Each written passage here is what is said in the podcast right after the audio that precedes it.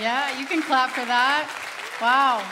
Guys, welcome to Salt Company. What a fun night that we have tonight to just get to celebrate what God is doing through the nation and through um, just salt companies planted on all these campuses. Um, and it's just so fun to be reminded and to see so many faces that we don't even know, guys. There's so many more stories behind that video that we don't know. Um, but God is changing so many lives, and it's just so fun to be a part of it. And it's fun to get to just see little glimpses. Um, but tonight, we, we get a really fun night because uh, Ronnie Goble is here, and he's going to preach the word for us tonight. And yes, you can cheer for Ronnie. So, Ronnie Goble, he is the Salt Company director in Madison, Wisconsin at Doxa Church. And if you guys don't know a little bit even about my own story with the Salt Network, I actually went to Iowa State and got plugged into Salt Company in Ames. And after I graduated, I was on staff for two years in Ames, where that's where I met Ronnie. Ronnie had moved to Ames to be a church planting candidate to, to train and equip for a year before he was going to be sent out to Madison. And um, we got to know each other, and I actually got to be on the church planting team with Ronnie. And so we moved, we packed up our stuff from Ames, we moved to Madison, Wisconsin together with several other people that said yes. And um, we got to start Doxa Church and Salt Company that now continues to reach UW Madison. And so, guys, it is a treat to have Ronnie here. Ronnie and his wife, Caitlin, are some of my greatest friends. They're some of my godliest friends. Ronnie was an usher in my wedding. He was the oldest one, um, the only one who had kids. Um, so yeah, it is a real uh, treat. It kind of feels like uh, my best friends are meeting tonight. So Iowa City Salt Company, meet Ronnie, and Ronnie, meet Iowa City Salt Company. Why don't you guys give him a hand? Thanks, guys.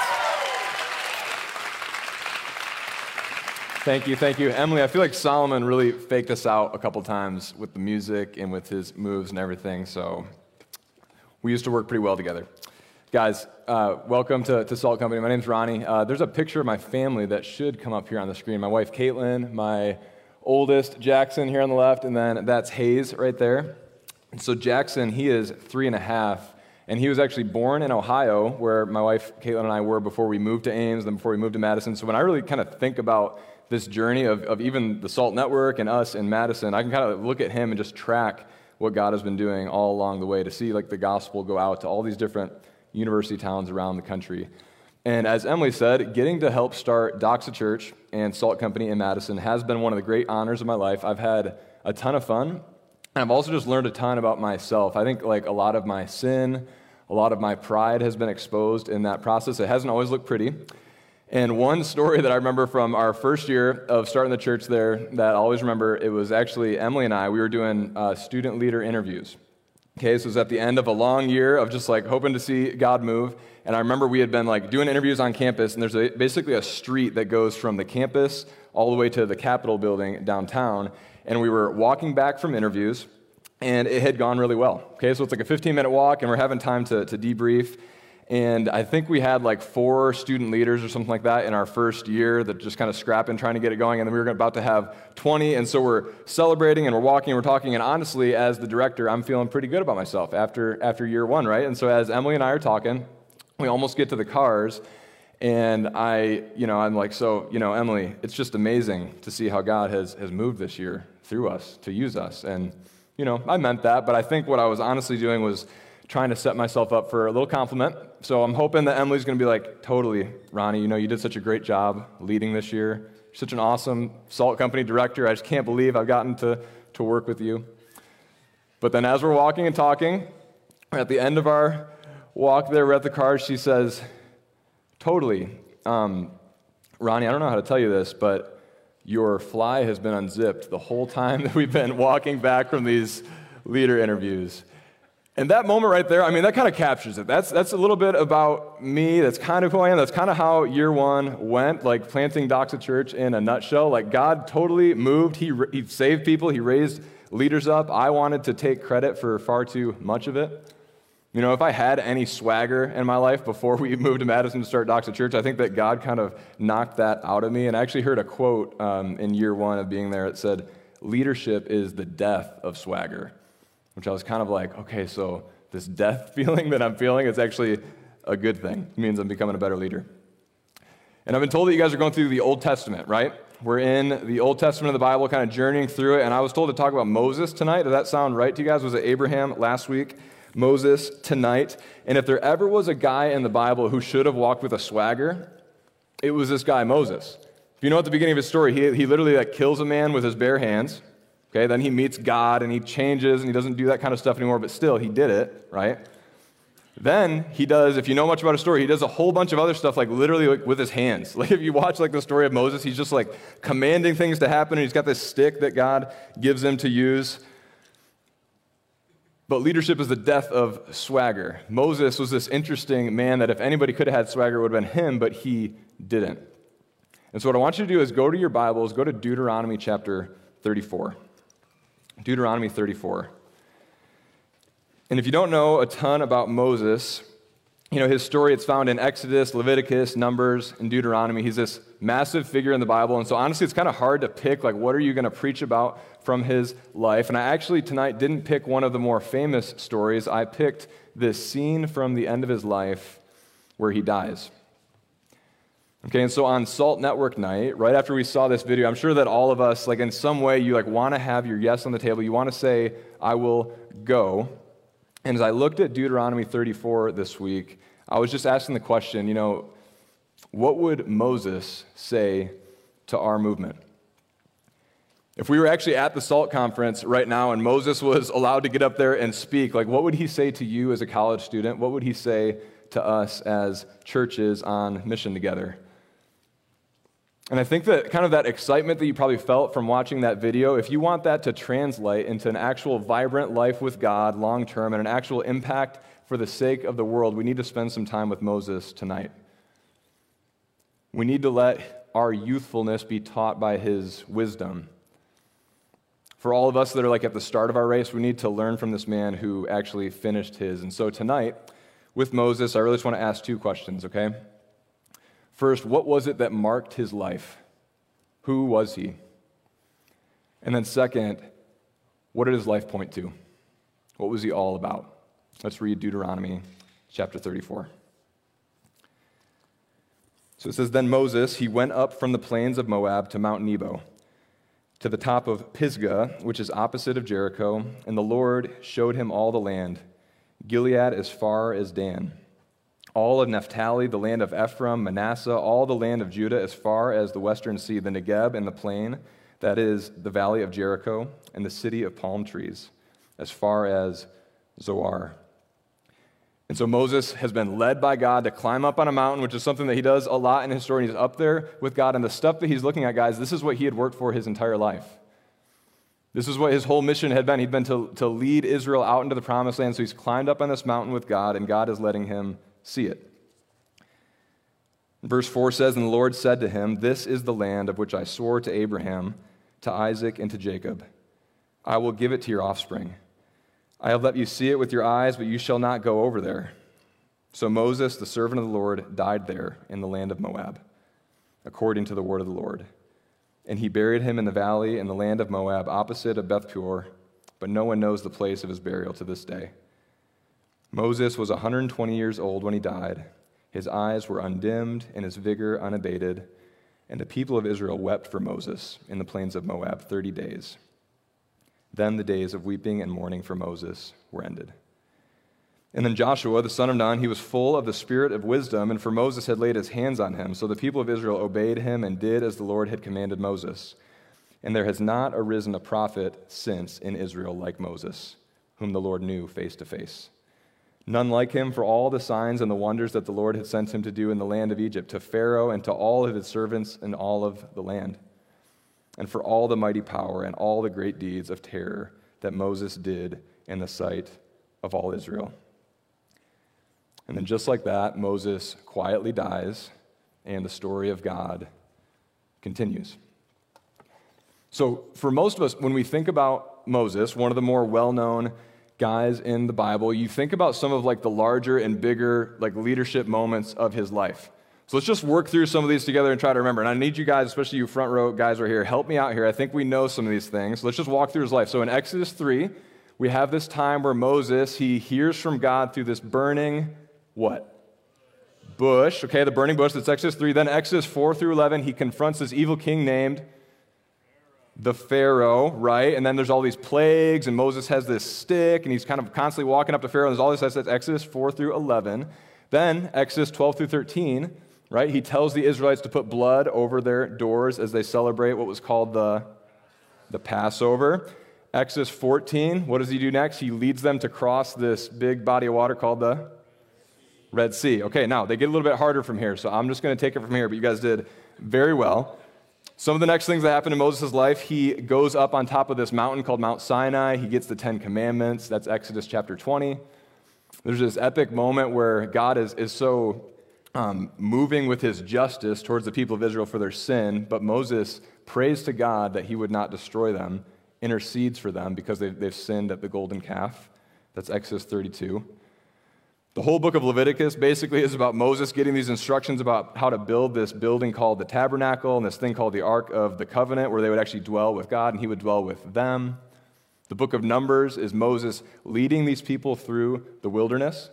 And it's really just like a miserable story, like a miserable book. If you read, like literally chapter 11 in Numbers is just titled The People Complain. and then Numbers 14, The People Rebel. And then in Numbers 20, there's this moment where Moses, who's been so patient, right, so long suffering, he finally just basically loses it. He loses his cool, loses his patience. He strikes this rock in like the wrong way and with the wrong motives, and so it comes out of anger. And then this book that we just read, the last chapter of the book of Deuteronomy. And what Deuteronomy basically is, is like this long, like couple day long sermon from Moses. Some people think he might have like sat down in between. Other people think he literally just talked for a couple days before Israel was going out into the promised land. And so then today in our text, chapter 34, verse 10, it says, Since that time, no prophet has risen in Israel like Moses, who did all the signs and the wonders that the Lord sent Moses to do in the land of Egypt, to Pharaoh and to all his officials and all his land.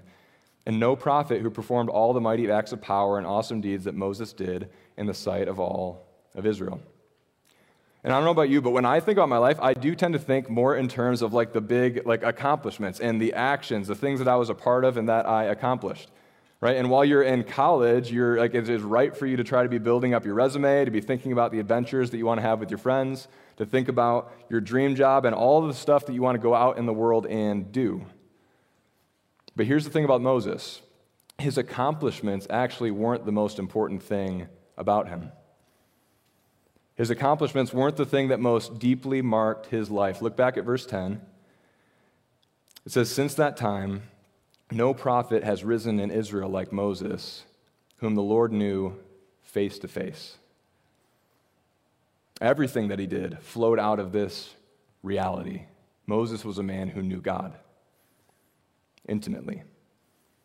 Like underneath all of the action of his life, all the things that we listed out was a man who knew the Lord knew face to face.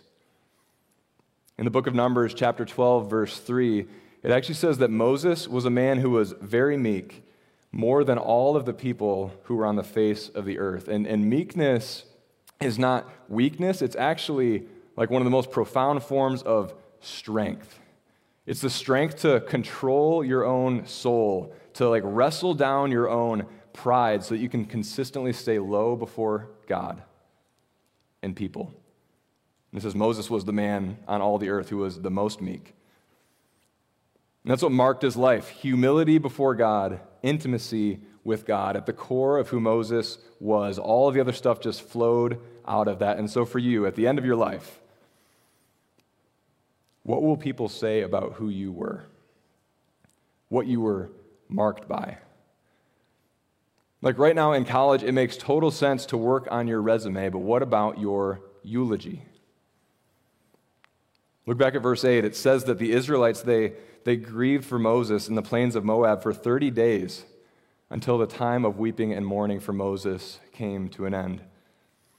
You don't weep for somebody for 30 days just because like the org chart is now mis- like messed up and you got to find someone to fill their role. You weep for someone for 30 days when you've lost a great man. A man who was so close to God that just being around him, you felt close to God. A man that was so meek and so humble that even when they tried to complain and sabotage his leadership and grumbled, he was patient with them. He led them. He prayed to God to spare them. He laid down his whole life for them.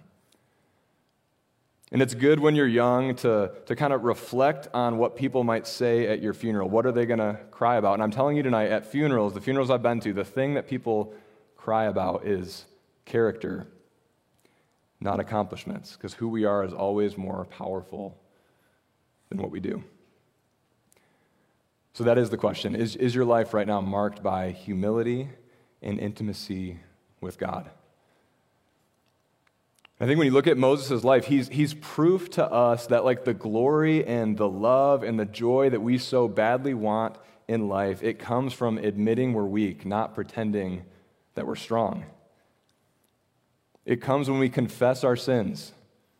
It comes when we admit our weakness, our limits, when we admit our failures.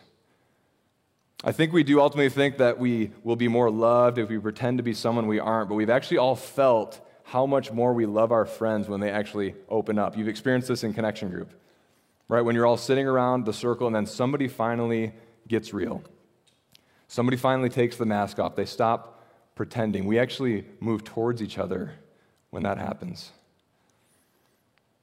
And we think that we're finally going to matter someday, we'll finally be significant if we can puff ourselves up and if we can draw attention to ourselves. But Jesus actually says, when we get the praise of people, we miss out on the greater reward, the praise of God.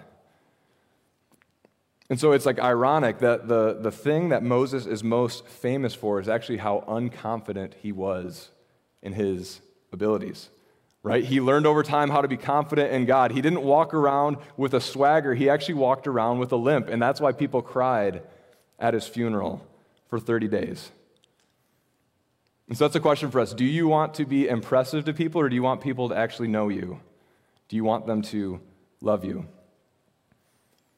And that's a temptation for us, right? When we're young, to try to put ourselves out there and be impressive, be the one that, that people talk about, whether that's like just mingling before and after Salt or it's managing your social media account, whatever it is, Moses shows up shows us that giving up on trying to be impressive is actually the path toward really being impressive, for people crying at your funeral. And I know that when you talk about humility, it can, it can get kind of tricky in your head about how to actually be humble, because like the minute you start to think you're humble, and then you start thinking about the fact that you're being humble, you're actually starting to get prideful, you know? And I, I, I was thinking about this in college, and I read a book um, by a guy named Tim Keller. It was called The Freedom of Self Forgetfulness.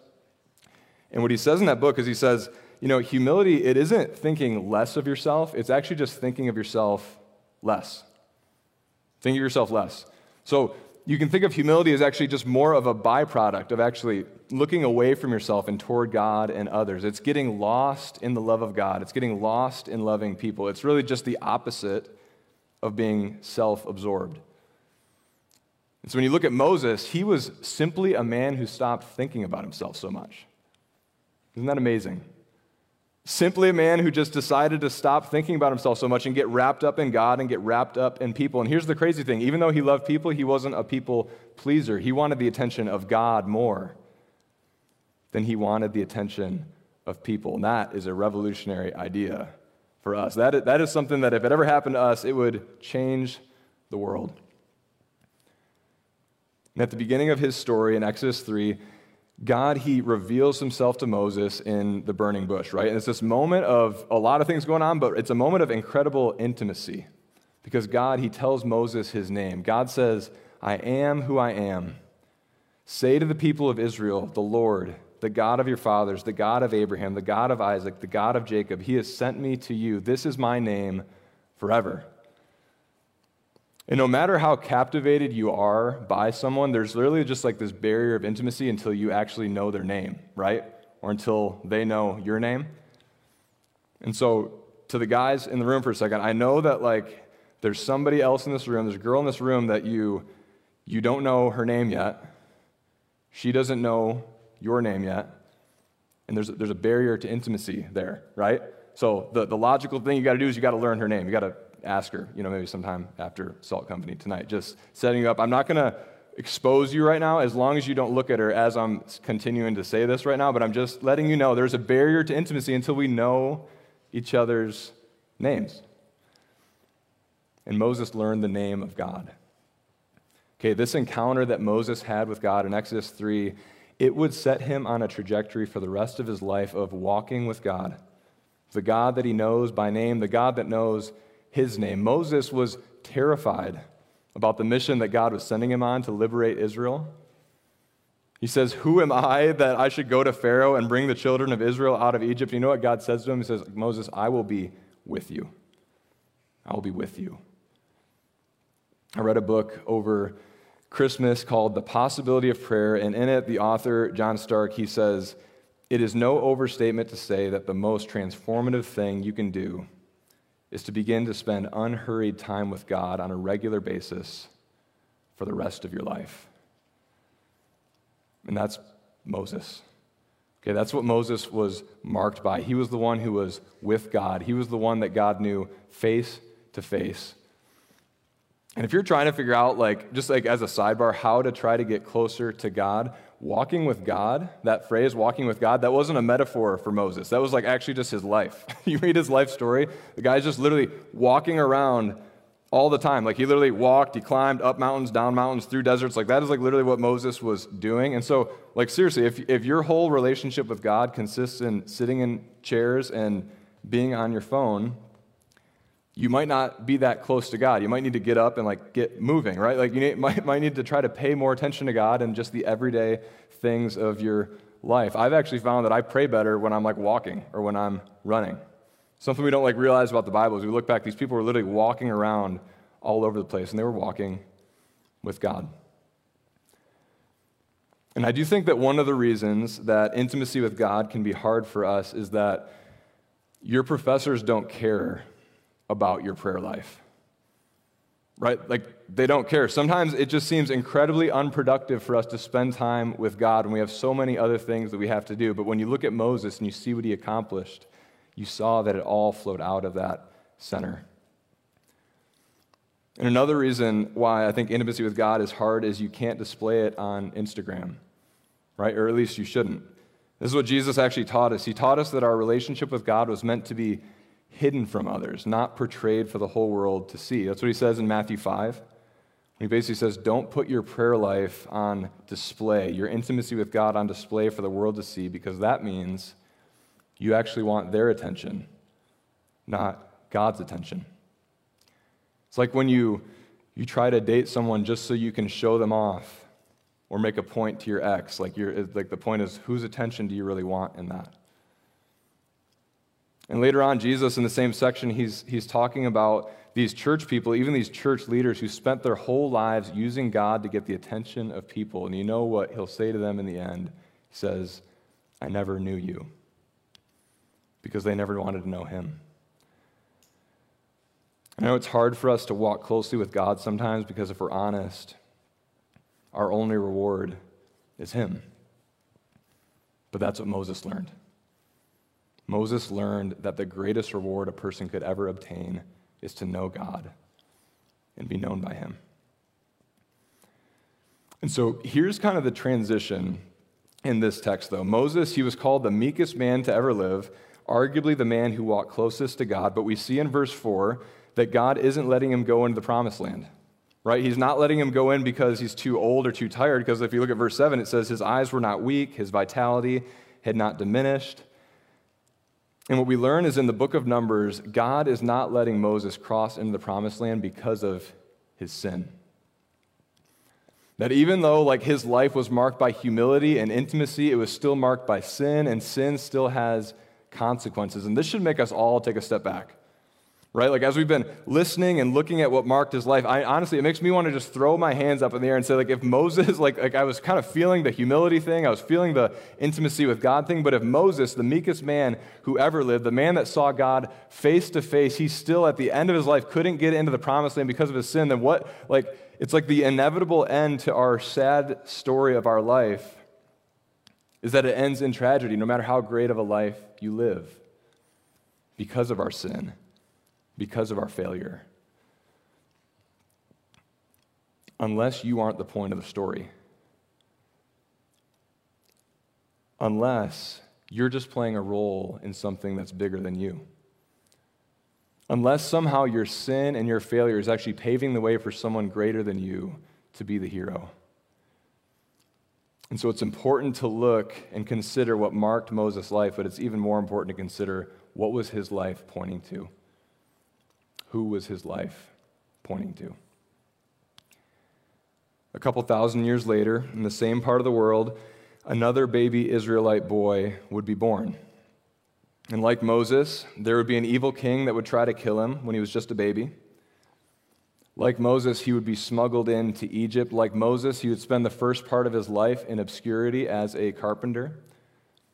Like Moses, he would walk with God. He would know him intimately. Like Moses, God would call him to set his people free from captivity. Like Moses, he would actually climb up on a mountain and teach his people God's word. Like Moses, he would be rejected. He would be ridiculed. He would be sabotaged by the people that he was trying to love. Like Moses, he would intercede for those very people who were complaining and betraying him. And he would say, Father, forgive them. They don't know what they're doing. Like Moses at the Red Sea, he would make a way for them to walk out of slavery and into freedom.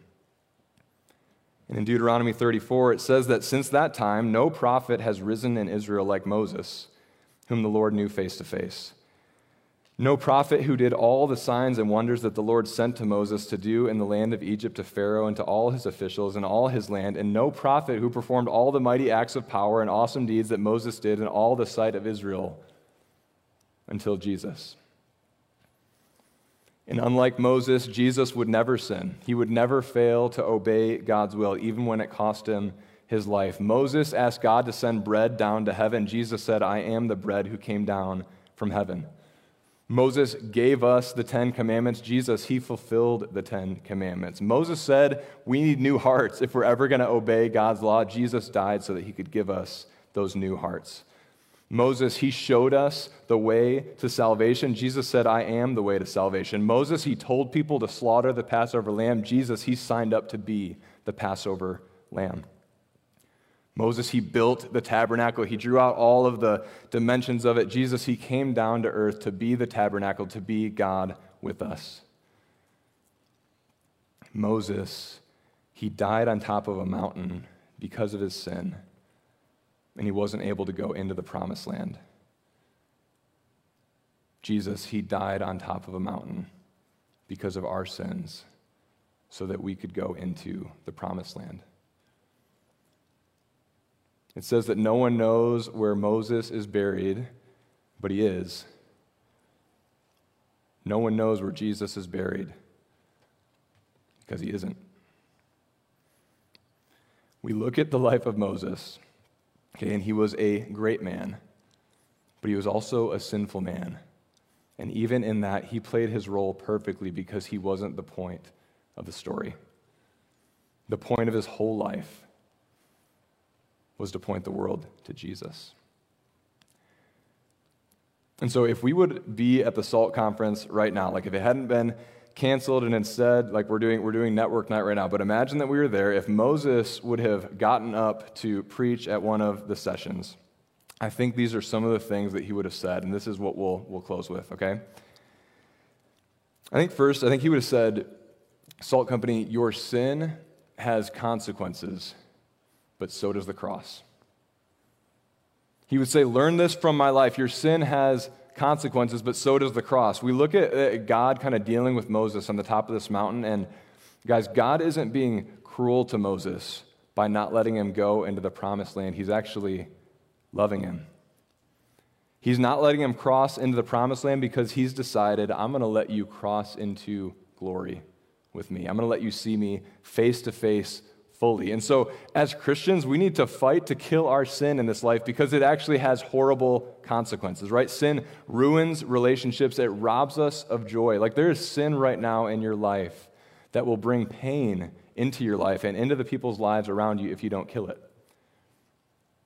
Sin has consequences. It will alter your future on this earth. It will, it will kill you in this life if you don't kill it. So, like your jealousy, your anger, your apathy, your lust, it will grow. It is not a cute pet, it is a predator. We need to kill it. But because of the cross, we fight our sin as people who know that it cannot kill us in the end. Jesus, He's paid the penalty for our sin right now as we walk with Him. He's currently rescuing us from the power of our sin. One day we will be free totally from the presence of our sin. So we fight with confidence. We fight like people that can and will win. Paul says, where, where sin abounded, grace abounded all the more. I think the second thing that Moses would say to us, he would say that, Salt Company, your life matters, but it's not the point.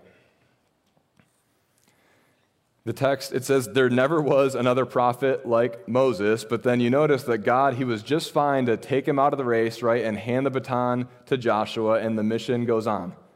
Okay, college is this time where you start to feel a lot of pressure to be someone important in the world, and, and honestly, guys, some of that is, is good. But Moses, he shows us that true greatness is to humbly let yourself be used by God. There's a pastor named Francis Schaeffer. He did a whole sermon this one time on the stick that Moses uses, okay? The whole sermon was about this stick that Moses would use to perform miracles. And the whole point of it was basically this if God can use a stick and make a stick that important, then he can use you. If you'll just humble yourself and let him. This is what Schaeffer says. He says, The people who receive praise from the Lord, Jesus will not in every case, or the, the people who receive praise from the Lord Jesus will not in every case be the people who hold leadership in this life. There will be many people who were sticks of wood that stayed close to God and were quiet before Him, and they were used in power by Him in a place which looked small to men. He says each Christian is to be a rod of God in the place of God for him. We must remember throughout our lives that in God's sight there are no little people and no little places. One thing is important to be consecrated persons in God's place for us at each moment. And then Schaeffer said, It is these types of Christians who will, by God's grace, change the flow of their generation.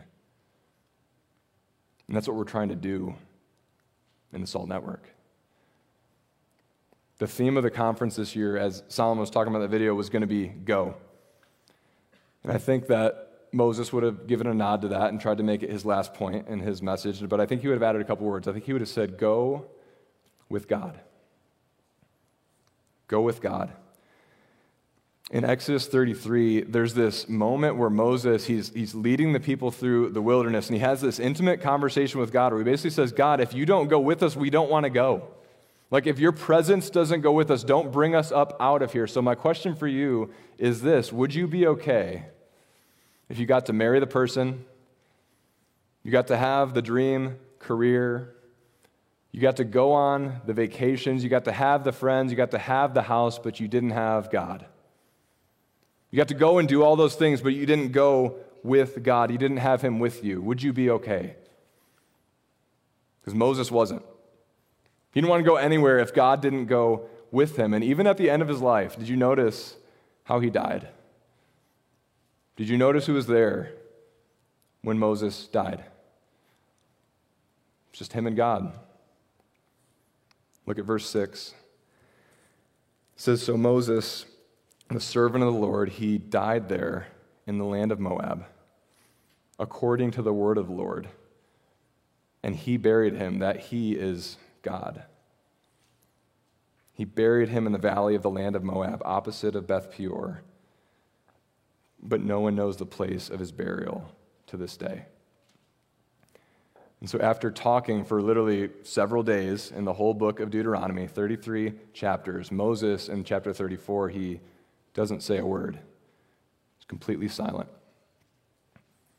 He lets God, the God that knew his name, the God that he knew the name of, he lets God say the last word, and they look out over the promised land together, and the things of the world start to fade away. And he goes with God. So college is a time where you, you are setting the trajectory for your lives. And so, two questions What will your life be marked by? What will your life point to? Let's pray.